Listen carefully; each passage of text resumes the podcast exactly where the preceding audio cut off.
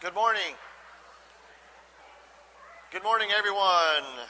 Time to start this morning. It's so glad to see everyone. I'm glad you could uh, brave the, the cold and the weather to come come to worship this morning. And if you could not, we hope that you're warm at home online. Let's start this morning with 122, the love of God. And if you don't mind, if you're able, please stand with me as we sing.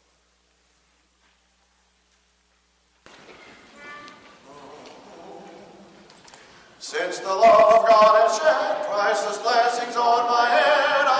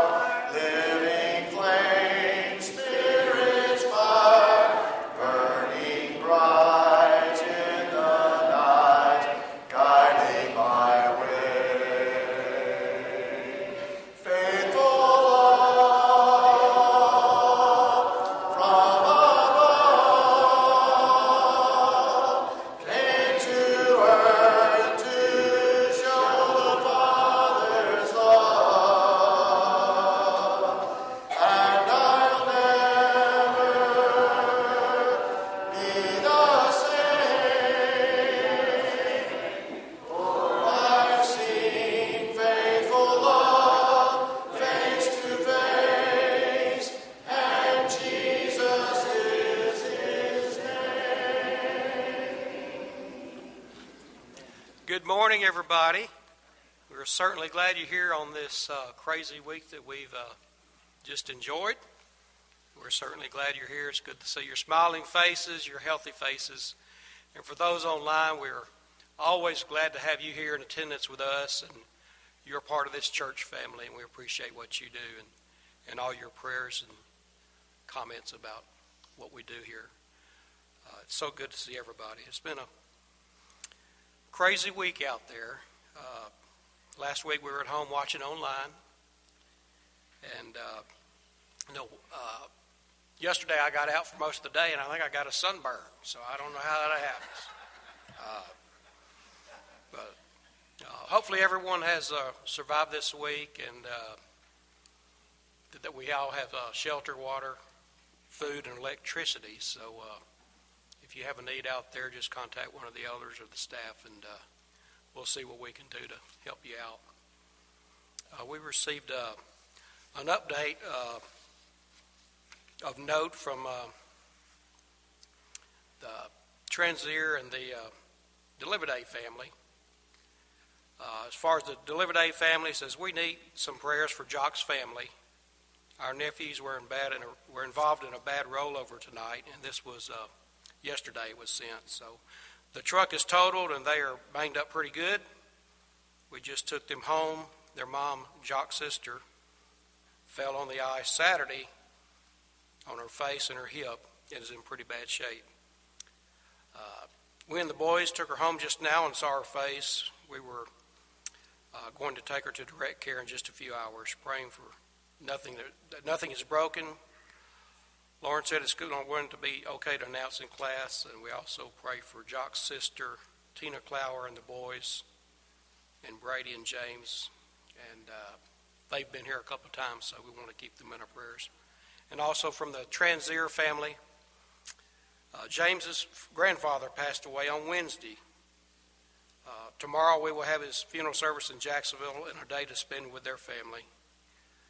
If you would please say a prayer for James, his papa, and him were very close. Uh, he was named after his papa. His grandmother Lila, his mother Rhonda, and his aunts Lanita and Tracy are having a hard time in the loss as well. He was a great man and loved by many. Isn't that a sweet way to remember somebody? Uh, we want to, uh, let me get here. I want to uh, let the proverbial cat out of the bag on this uh, issue. Uh, God willing, this October we will have a guest speaker who will bring a series on Christian evidence. Kyle Butt, who served as the Bible, served in the Bible department at Apologetics Press the last 20 years, will be here to teach more of us about this topic. And we ask that you begin planning for this seminar and think of those you can invite to hear what, to hear what he has to say. It will be an educational, inspiring, and give us strength in what we believe as Christians. More on this as uh, that time draws a little nearer. But that's not only good for us. I mean, can, uh, this is good for any church, congregational, or whatever, uh, because we all believe that God created us. Uh, whether you're you know, denominational church or what. It's it's something that anyone can hear. So we're all excited about that. I will be in room 112 after church this morning. If you have any prayer needs or concerns or just want to chat, uh, the elder who speaks up here each Sunday is uh, involved with that. So be glad to be back there and, and do anything I can for you. I'd like to read from Hebrew, Hebrews 4.16. Let us then approach the throne of grace with confidence so that we may receive mercy and find grace to help us in our time of need. Let us go to our Father in prayer. Dear Lord, we humbly come before you and know that we don't deserve what we ask, but we yearn to see your glory as you restore this dying land. We need your grace and mercy. We need to pray like never before. We need the power of your Holy Spirit to open heaven's door. Touch this church and stir our, stir our hearts again. Revive us with your passion to help and care for others like you care for us. We know that you are good and we are not.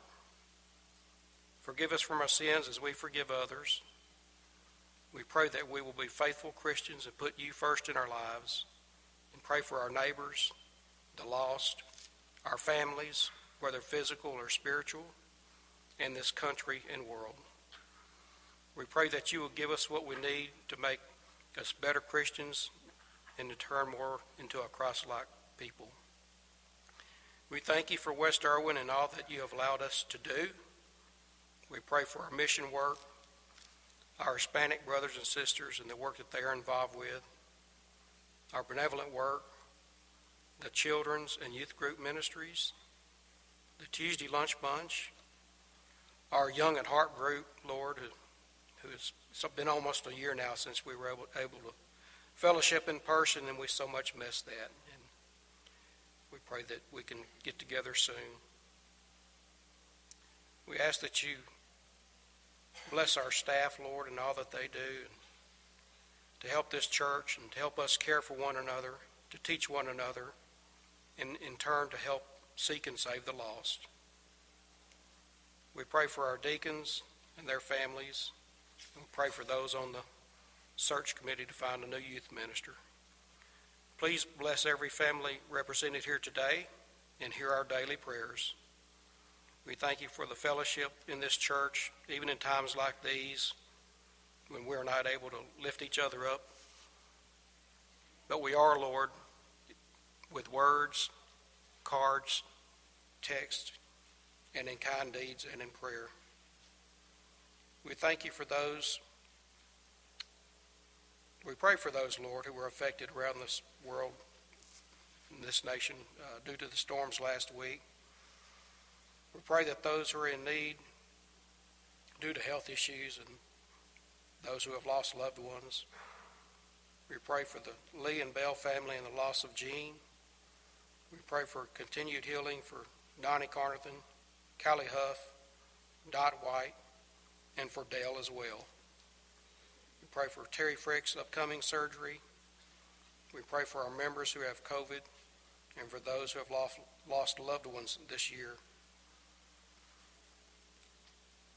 We pray for the Deliveday family, Lord, and their loss, not loss, but the accident that they were involved with, Lord, that everyone may be healed and they will live a healthy life and, and not be uh, banged up a long time.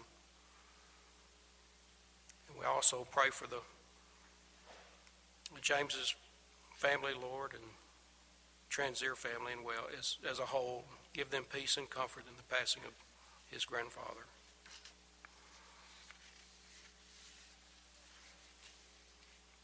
We ask uh, that you be with our children today, Lord, as they show their enthusiasm and love for you through the efforts of Bible Bowl and for all those who've had a part in this program. We give you the glory and honor. Help us to be the light that someone notices this week, that they may see Jesus living in us. In Christ's name we pray. Amen.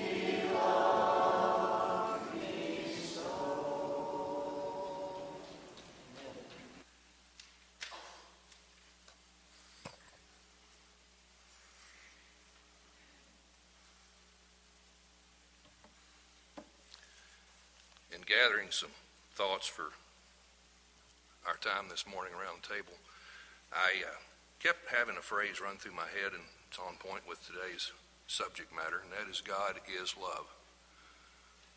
God is not like love. God is not similar to love. God is love. How do we know that? Well, the reason, one of the reasons we're here this morning is to gather around the table to commemorate God's sacrifice, his son, his only son, while we were yet sinners and we did not deserve it. In Scripture, very familiar Scripture, 1 John 4 and 8, He that loveth not knoweth not God, for God is love. And of course John 3:16 for God so loved the world that he gave his only begotten son that whosoever believeth in him should not perish but have everlasting life. Of the attributes of God that we can think of including love one of my favorite is long suffering. I'm so thankful that our Father is long suffering. 2 Peter 3 9, the Lord is not slack concerning his promise, as some men count slackness, but is long suffering to us, not willing that any should perish, but that all should come to repentance. What that means to me is that God will be patient, even though I keep doing the wrong thing. And he will wait for you to come back and repent.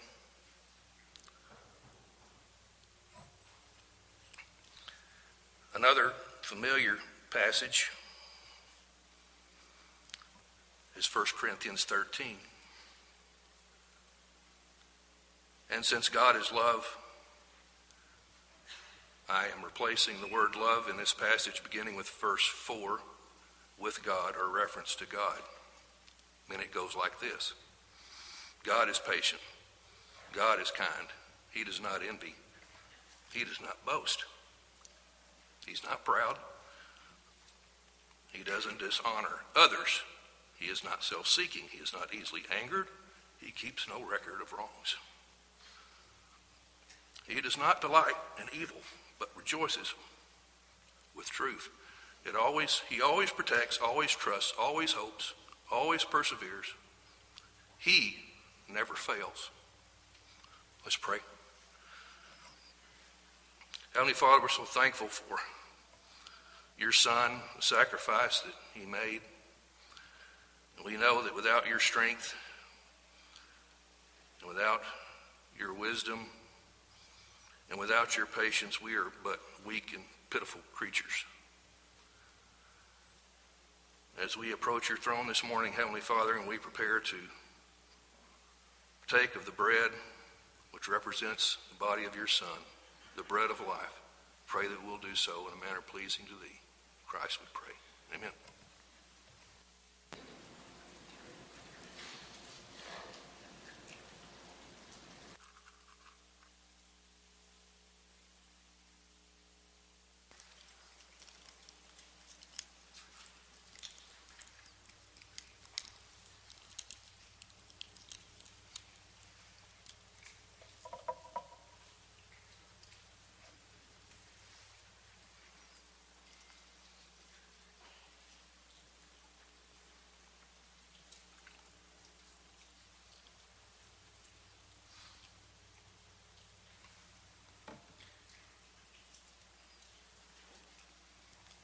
Shall we pray?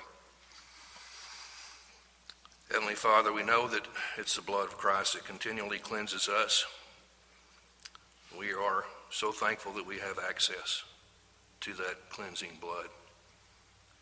As we prepare to take of this fruit of the vine, which represents the blood of Christ, pray that we will do so in a manner that's pleasing to Thee. Pray through Christ. Amen.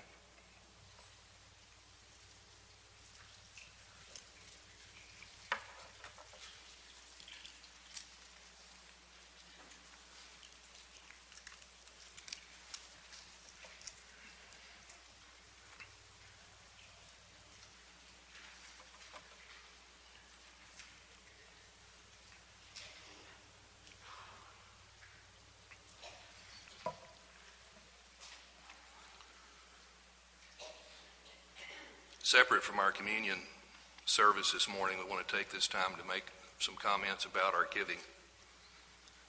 We, uh, we're a blessed church. We have folks that give here. We have folks that give online in many different ways, and we're so thankful that we're doing something here that people want to support. So we want to take this time to thank everyone and to ask for God's blessing on the way we handle His money. Shall we pray? Heavenly Father, we're so thankful that we have a place to worship. We're so thankful that we have homes and food to eat, clothes to wear. Heavenly Father, we, we know we are blessed, and we're so thankful that you look after us and make sure that we have the things that we need. Heavenly Father, we are humbled uh, at times like this and how vulnerable we really are and how much that you actually take care of us.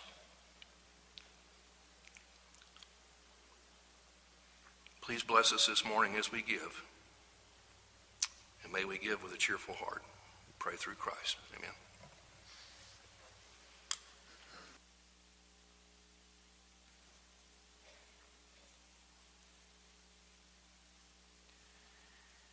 It's that time for our young ones to head to the blast program for their morning blast off.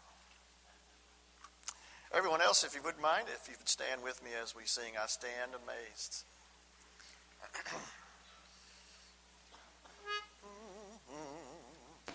I stand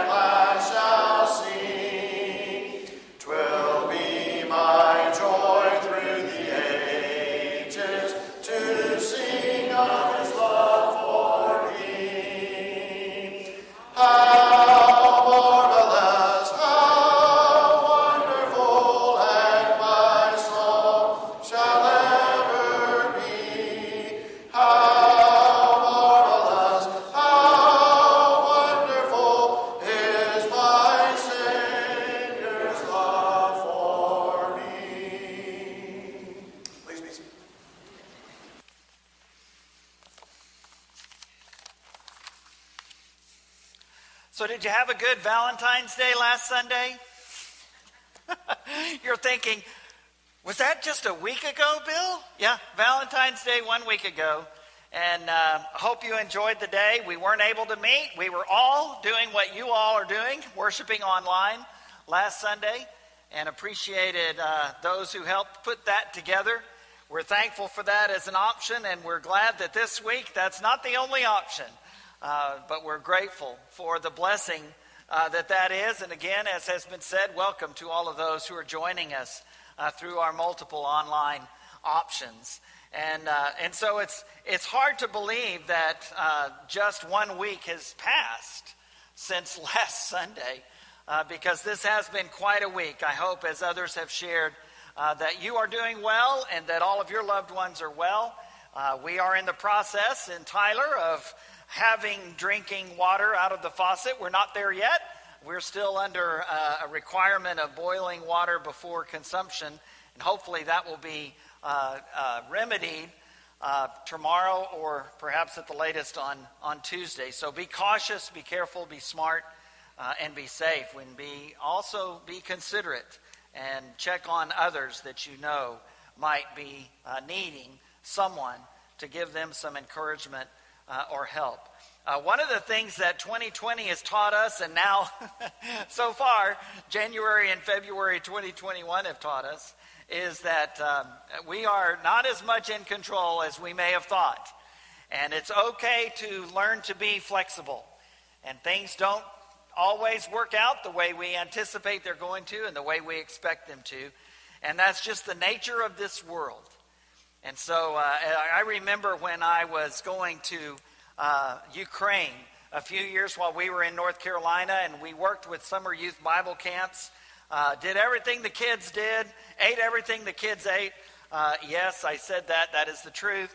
And just uh, met together, played together, um, uh, enjoyed life together, and tried to share a little bit of the love and word of Christ uh, together with them. And it was a grand experience, but one of the things I learned from that experience is to be flexible. Because we were there as guests of the country, really, but also as guests of the camp. And so when the camp decided to change the schedule, we just went with it. And that was the way that was. And so that's kind of how we're living these days, isn't it? We're just going to go with whatever that situation is and make the best of it. And so many of you are doing just that, providing for your own self and your family, providing for others as well, and checking on them. That's a great, uh, great blessing. And we're thankful for all of you. Um, I like this story that you've probably heard before. Uh, this woman writes While browsing in a Christian bookstore one day, I discovered a shelf of reduced price items. Among the gifts was a little figurine of a man and woman, their heads lovingly tilted toward one another. Happy 10th anniversary, read the inscription. It appeared to be in perfect condition, yet its tag indicated it was damaged. Examining it more closely, I found another tag underneath that said, Wife is coming unglued. Well, I think we're all coming unglued a bit over the last several months and certainly over the last several days. Uh, and that's okay. Again, that's a part of the human condition, a part of the human experience. And so we help each other uh, during those times uh, when it seems like we're a bit unglued. Um, in Romans 5, Paul is going to speak of how Jesus is the demonstration of God's unconditional love. I think as Matt shared with us around the table, you could hear his heart in those words and in his prayers. And I think it goes back to this great fact God's love is truly unconditional. He will tell us that not only are we justified by Christ's sacrifice and credited with righteousness through him, but we also have life through him. And so that's kind of where we are as we get to Romans 5, having gone through Romans 1 through 4. Because the great book of Romans begins with a strong statement of the power and uh, authority and divinity of Jesus Christ. He was declared with power to be the Son of God through the resurrection Paul says as he begins this great book. Later on in chapter 1, he says, even to those in Rome, I am not ashamed of the gospel of Jesus Christ, for in the gospel, the power of God is revealed. And he says, in that righteousness of God that is revealed through his power, the statement comes that that righteousness comes by faith, because the just, the righteous, will live by faith. Uh, then he gets into why that's needed because all of the non Jews are guilty of sin. That's the rest of chapter 1. All of the Jews are guilty of sin. Chapter 2 and part of chapter 3, because even though they had the law, they didn't obey it. And we come down to chapter 3, and he says, There is none righteous, no, not even one. And God could have left it right there. And God would have been justified. His holiness would be intact his justice would be intact. But because of God's unconditional love, he sought another way. And we're introduced to that in the middle of chapter 3. As it talks about how this righteousness that comes from God is available by faith to all who believe, whether Jew or non Jew. And the reason why it's available to all is because all have sinned and come short of God's glory on their own.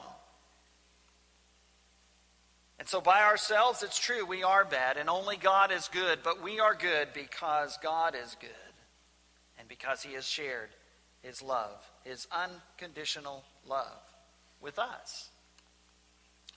Chapter 4, we read about how that uh, blessing of God's love was something that Abraham trusted in, something that King David trusted in. Because just like we are. They were justified by faith. And so, as we get to Romans chapter 5 now, we make this great statement that captures several key words in these first few verses of Romans 5. Being justified by faith through the love of Christ, we now have peace with God and hope for eternity. That's a very full statement. And yet, all of those statements are found in these first few verses of Romans chapter 5. Therefore, since we have been justified through faith, again, looking back on the first four chapters, since we have been justified through faith, we have peace with God through our Lord Jesus Christ, through whom we have gained access by faith into this grace in which we now stand. And we boast in the hope of the glory of God. Verse 3 Not only so, but we also glory in our sufferings, because we know that suffering produces perseverance, perseverance, character, and character, hope. And hope does not put us to shame, because God's love has been poured out into our hearts through the Holy Spirit who has been given to us. Other passages, such as James 1 and 2 Peter 1, talk about this idea of building character, building perseverance, building hope. And a lot of times that comes, as James especially says, through suffering. And Paul certainly says that here as well. We glory in our sufferings, not because we're masochistic, not because we would wish that on ourselves or anyone else, but because we realize God's purpose can still be fulfilled in spite of our sufferings. And that many times God's purpose is fulfilled actually through our sufferings. Because God sees a bigger picture than just what we're going through right now. And God sees a bigger picture than us. But rather, He sees what the things that we go through, how that can help and serve others, not just ourselves. And so we see God's great purposes lived out here. Um, I'm not sure that if I had called you this week and quoted to you uh, some of these verses, that we glory in our sufferings because we know that suffering produces perseverance, perseverance, character, and character, hope, hope you probably would have hung up the phone on me. and said, give me, a, give me a couple of hours here, Bill, and I'll get back with you. I just need to to kind of blow off some steam for a moment, and that's okay. Again, that's part of the human condition. In our grander moments, we realize that these words are true. As we're going through it, it's hard. As we're going through it, it's hard. And that is uh, something that uh, we're all going through now because of this coronavirus, because of these winter storms, because of power outages and uh, water uh, blockages. I remember when we were in Ukraine, uh, I, one of the trips that I made with the church from Arlington is we would have a, a, a teapot always on the stove, boiling water. Because the, once it cooled, that was the water that we used to drink or to brush our teeth. We had bottled water typically to drink when we could get it.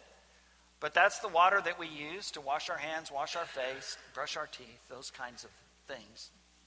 And, uh, and I, I've thought this week uh, that one of the great blessings of these last several months, and certainly this last week, these last several days here in Texas, is a greater appreciation for other people in this country, but also around the world, who don't have a lot of the blessings that we have. A lot of the things that have been right at our fingertips uh, typically have not been available over the last several days.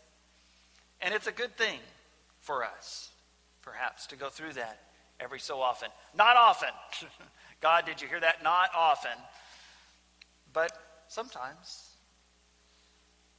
Because it reminds us of the ones who aren't quite as blessed as we are on a day by day routine. And it calls us to be prayerful and helpful for them as well.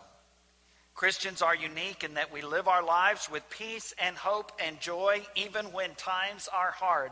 As you've heard me say many times, we don't deny the reality of the hardship. We just accept it and meet it head on and recognize that God's presence is there with us through it and that God is working even in the midst of that hardship. And that's part of the difference. We recognize God will see us through. All of that is because of God's great unconditional love. He loves us. And his love for us is unconditional. And that doesn't mean that everybody is going to be saved no matter what they do or how they act. Whether they respond to Jesus by faith or whether they never believe in him at all. That's not the same thing. To say that God loves us unconditionally, I believe, is a true and biblical statement. It's why Jesus came. And as we're going to see in just a moment, Jesus came not when we were doing good, but when we were at our worst. Why? Because we deserved it? No, because God loved us. Because as Matt said, God is love. And his love for us is absolutely unconditional. He will never stop loving us. He will never stop loving you. Never. Paul contrasts in Romans 5 the spiritual death in Adam that we have with the eternal life that we have through Jesus Christ. He's contrasted Abraham and David, brought them in and now he turns to the expression of the first human, Adam, and the sin that he introduced. So, a couple of things about this. Number one, while we were still sinners, Christ died for us. He talks about Christ and then talks about Adam. While we were still sinners, Christ died for us. God's love is unconditional through Jesus Christ, our Lord. And it's especially seen in Jesus Christ, our Lord. Romans 5, beginning at verse 6. You see, at just the right time, when we were still powerless, Christ died for the ungodly. Very rarely will anyone die for a righteous person, though for a good person, someone might possibly dare to die. But God demonstrates his own love for us in this while we were still sinners, Christ died for us. Since we have now been justified by his blood, how much more shall we be saved from God's wrath through him? For if, while we were God's enemies, we were reconciled to him through the death of his Son, how much more, having been reconciled, shall we be saved through his life? Not only is this so, but we also boast in God through our Lord Jesus Christ, through whom we have now received reconciliation. He uses that argument of how much more. The writer of Hebrews uses that Kal Vachomer argument a lot in the book of Hebrews. Comparing if this was true with God, then how much more would this be true? Because if, if that's true, then surely this is true. And that's what Paul does here as he is comparing that righteousness that God gives us, that gift of Jesus Christ, with him carrying it out to completion. Seeing us justified and saved and ultimately in his presence, as reconciled, brought back together with the one who died and now lives for us. It's a great statement that he comes back to in Romans chapter 8 when he says, Look, if, if God will give his own son, he will not withhold anything from reaching out to us. And that's exactly right. All of this is based on God's unconditional love. Again, we look up to those verses. In verse 6, it was while we were still powerless that Christ died for the ungodly when we, we couldn't do anything to save ourselves. God created us so that we could be in relationship with Him. He said, If you will be in relationship with me, if you will be obedient to me, I will always bless you. And then we disobeyed. And we broke that relationship. And that required God to act. Because we could not. There was nothing we could do because we had broken that relationship. We had sinned ourselves. And now we were totally reliant upon God to do something. And the great blessing of the gospel is that God acted. He acted in our behalf. He sent his one and only Son, as John 3 shares, as Matt said. He loved us so. Why did my Savior come to earth? Because he loved me so. No, that is the only reason why he did that. Because he would have just he would have been just fine not doing that. Better, in fact. Not having gone through everything that he went through here on this earth for us. Why? Why would he do such a thing? Because he loved me so. And that's the only Jesus himself says in John 15 that there's no greater love that anyone would have than to give his life for someone. And as Paul talks about that here in Romans 5, he says, you know, some people will do that. They will go to such a point that they would give their lives for someone else, but typically they give their lives for someone who is worth dying for. Very rarely but sometimes someone will give their life for a righteous person, Paul says. But here's the thing about Jesus it's that while we were unrighteous, while we were sinners, Christ died for us. He died for us while we were ungodly.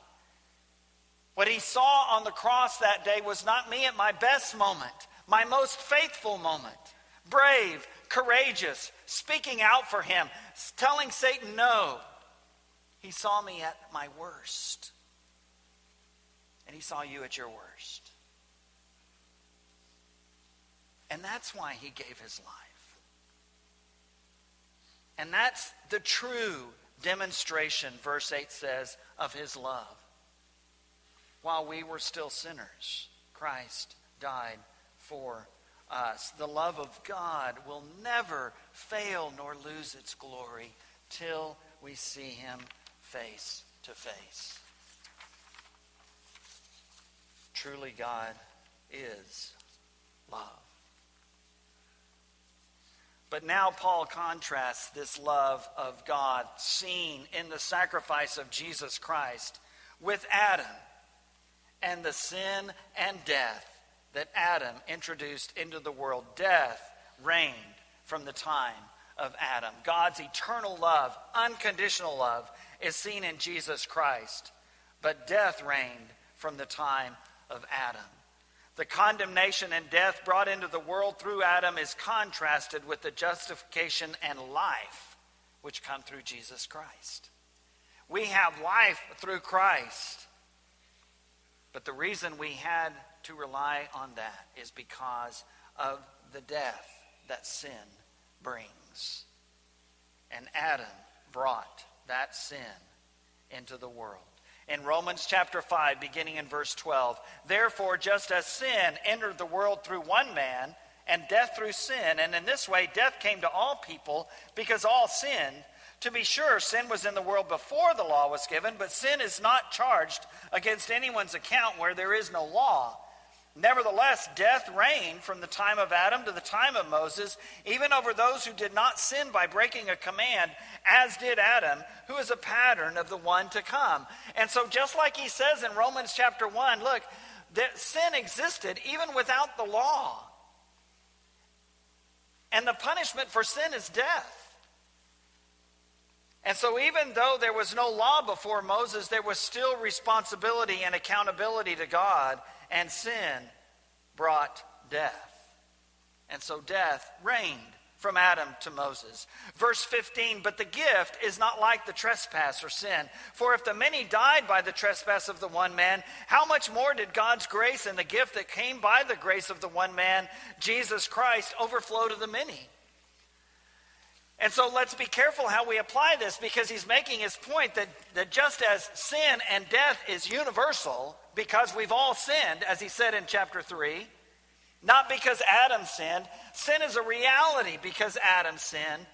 I am responsible and accountable and guilty before God because I sinned. The prophet Ezekiel makes a big point of that in Ezekiel chapter 18 when he says, The soul that sins is the soul that shall die.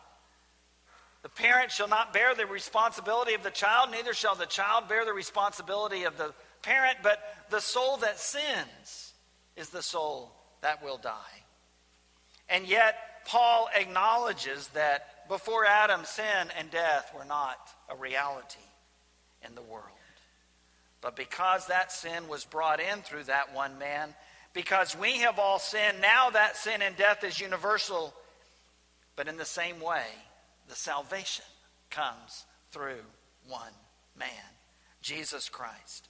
Verse 16, nor can the gift of God be compared with the result of one man's sin. The judgment followed one sin and brought condemnation, but the gift followed many trespasses and brought justification.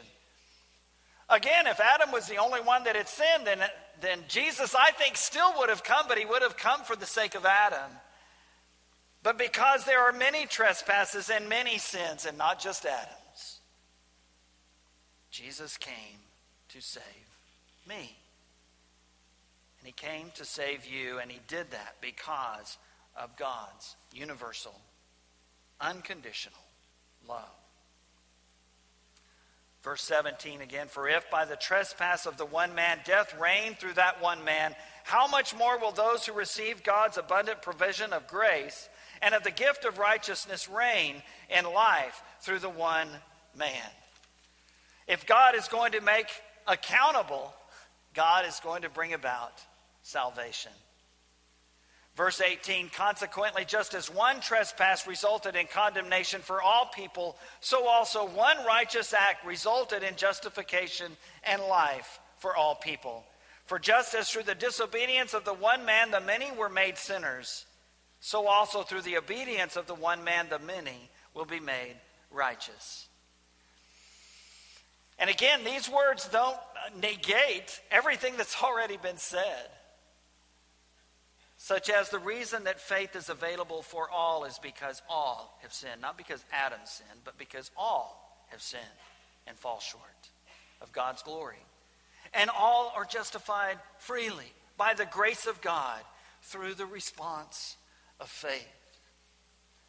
It's the point he's been making for five solid chapters. It's the point he will continue to make. until he ultimately applies it in our everyday lives, starting in chapter 12. Just as people have free choice through the sacrifice of Christ to individually choose righteousness and life, we each individually have free choice through the fall of Adam to choose sin and death. God will not make us be obedient, He will not make us follow Him. We see that in the life of Jesus as we read through the Gospels. We're amazed that this Son of God, who had the power to force obedience and service and worship of Him, did not do it. He did not. Why? Because God wants relationship with us. He wants us to respond out of gratitude and love. Remember, this is offered to help explain the understanding that the righteousness of God comes only through the gift and grace of God by faith in Christ, and not by our own personal attainment through obedience to law. Well, he's hit this subject pretty hard for four chapters. We can't save ourselves, we can't be good enough. We've all sinned. Abraham was justified by faith and it was reckoned, credited to him as righteousness. David was justified by faith, and he even expressed, How blessed are all of those whose sins the Lord has forgiven. Adam brought sin and death into the world, and so Jesus Christ was called upon to bring hope and forgiveness and life. And so, if we are hearing him right, we may be a bit uncomfortable with Paul's message so far. I don't know if you have felt that way or not. Perhaps you haven't. These words from Romans 5, verses 20 and 21. The law was brought in so that the trespass might increase. But where sin increased, grace increased all the more so that just as sin reigned in death, so also grace might reign through righteousness to bring eternal life through Jesus Christ our Lord. The unconditional love and the unmerited favor or grace of Jesus Christ just keeps piling up and piling up and piling up. Why? Because our sins keep piling up and piling up and piling up. And because of God's unconditional love, He provided a way for us to have the righteousness, not our own, but the righteousness of God that comes through God's grace, through our response of faith. And if we're hearing Him right, we're a bit uncomfortable with that. Because it really sounds like God's just going to save everybody. It really sounds like nobody deserves God's grace. It really sounds like I can't do anything to bring about my salvation. And here's the truth I can't do anything to bring about my salvation. That is his message for five whole chapters. And he lays out that argument beautifully to where it cannot be questioned. And I want you to know, Bill, the good Church of Christ preacher, feels a bit uncomfortable with that. because I want to hear what people have to do to be saved. That's what I want to know. I want to know what's required of me. I want to know what commandments I have to obey. But the truth of the gospel is this without the death, burial, and resurrection of Jesus Christ, there is no answer to that question other than none and nothing.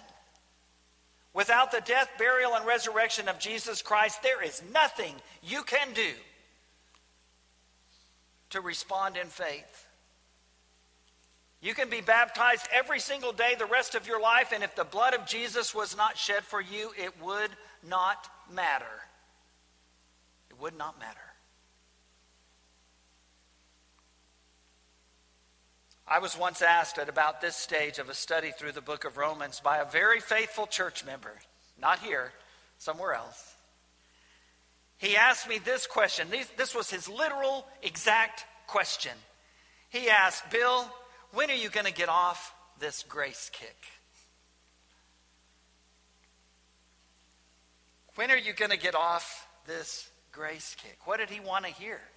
I want to hear you telling these people how they're supposed to change their lives. I want to hear you telling people that are wrong how they're wrong and how I'm right. Bill, when are you going to get off this grace kick? And it was one of those, I can honestly tell you, very rare instances where I believe the Holy Spirit led me to say these exact words. Well, as soon as Paul does, I will. And the truth is, the truth is, Paul doesn't for a while. He makes this point, this statement of God's unconditional love first. Of the sacrifice of Jesus Christ, of how we were dead in our sins, of how we all had sinned and fallen short and needed desperately someone to act in our behalf because we could do nothing. Nothing to bring about our forgiveness and our salvation. Bill, when are you going to get off this grace kick? Well, as soon as Paul does, I will. And Paul doesn't for five whole chapters. Now, he'll allude to it in the next chapter. So you, like me, will be very relieved to hear that. and then he goes right back to it in chapter 7 through 11. And then finally, finally, in chapter 12, he begins to talk about, well, here's how you're supposed to live. And see, that's where we want to start. We're a bit uncomfortable hearing about the actions of God and the grace of God and the love of God and the mercy of God without that added message that says, okay, now here's the thou shalt and the thou shalt nots. But the truth is, without that grace of God, without that unconditional love of Christ, we could not do enough good. We could not refuse to do enough evil to matter. That is the gospel. That's why it's such good news because it's not based on your righteousness. It's not based on your obedience or mine. Because we stand before God as sinners, convicted of death without the blood of Christ. Paul is going to speak strongly about righteousness living later in Romans. And for many of us, we can't wait to get there.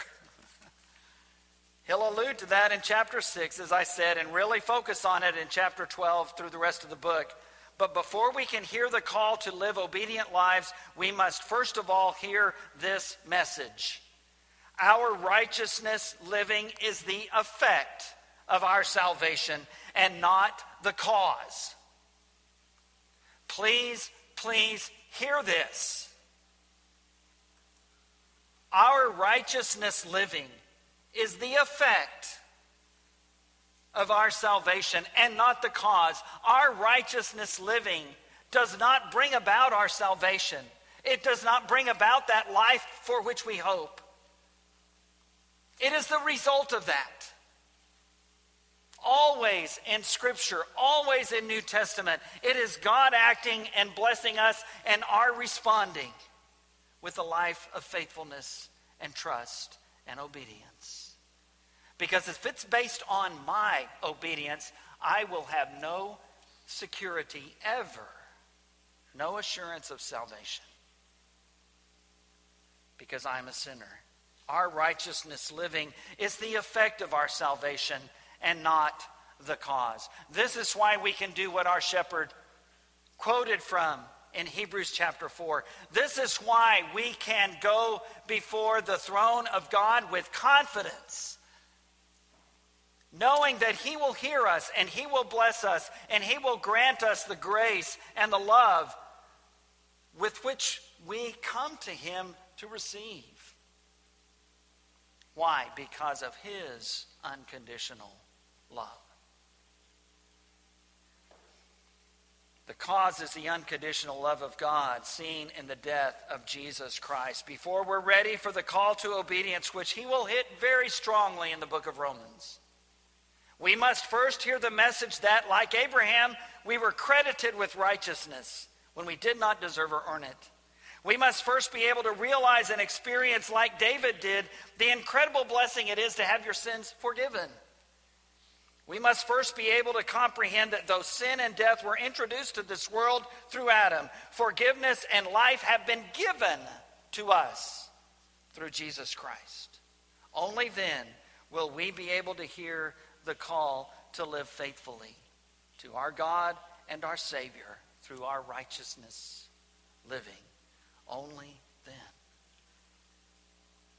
Only through Christ only through God's unconditional love will we be able to obey that call. This morning, if we can help you come to this God who loves you unconditionally, we'd love to do that. Come as we stand, sing our song together. Have you a heart that's weary,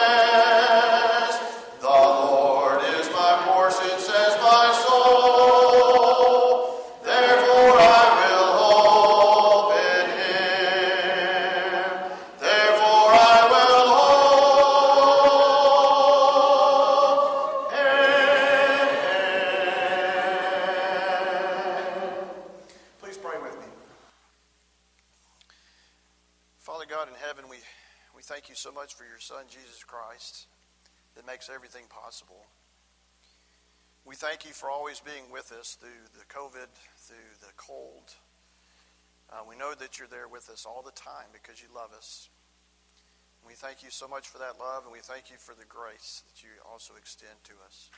We know we can't do it without you, nor would we want to. We need you, and we, we thank you so much for being there with us. Thank you for allowing us to be here today. We ask that you be with us as we depart and keep us safe on the roads. Those that could not be here today, we ask that you be with them, uh, whether it's illness or uh, fear of traveling, whatever it might be. Just please be with us all. Be with us this next week. And uh, again, we thank you for your son, and we ask your forgiveness. In Jesus' name I pray. Amen.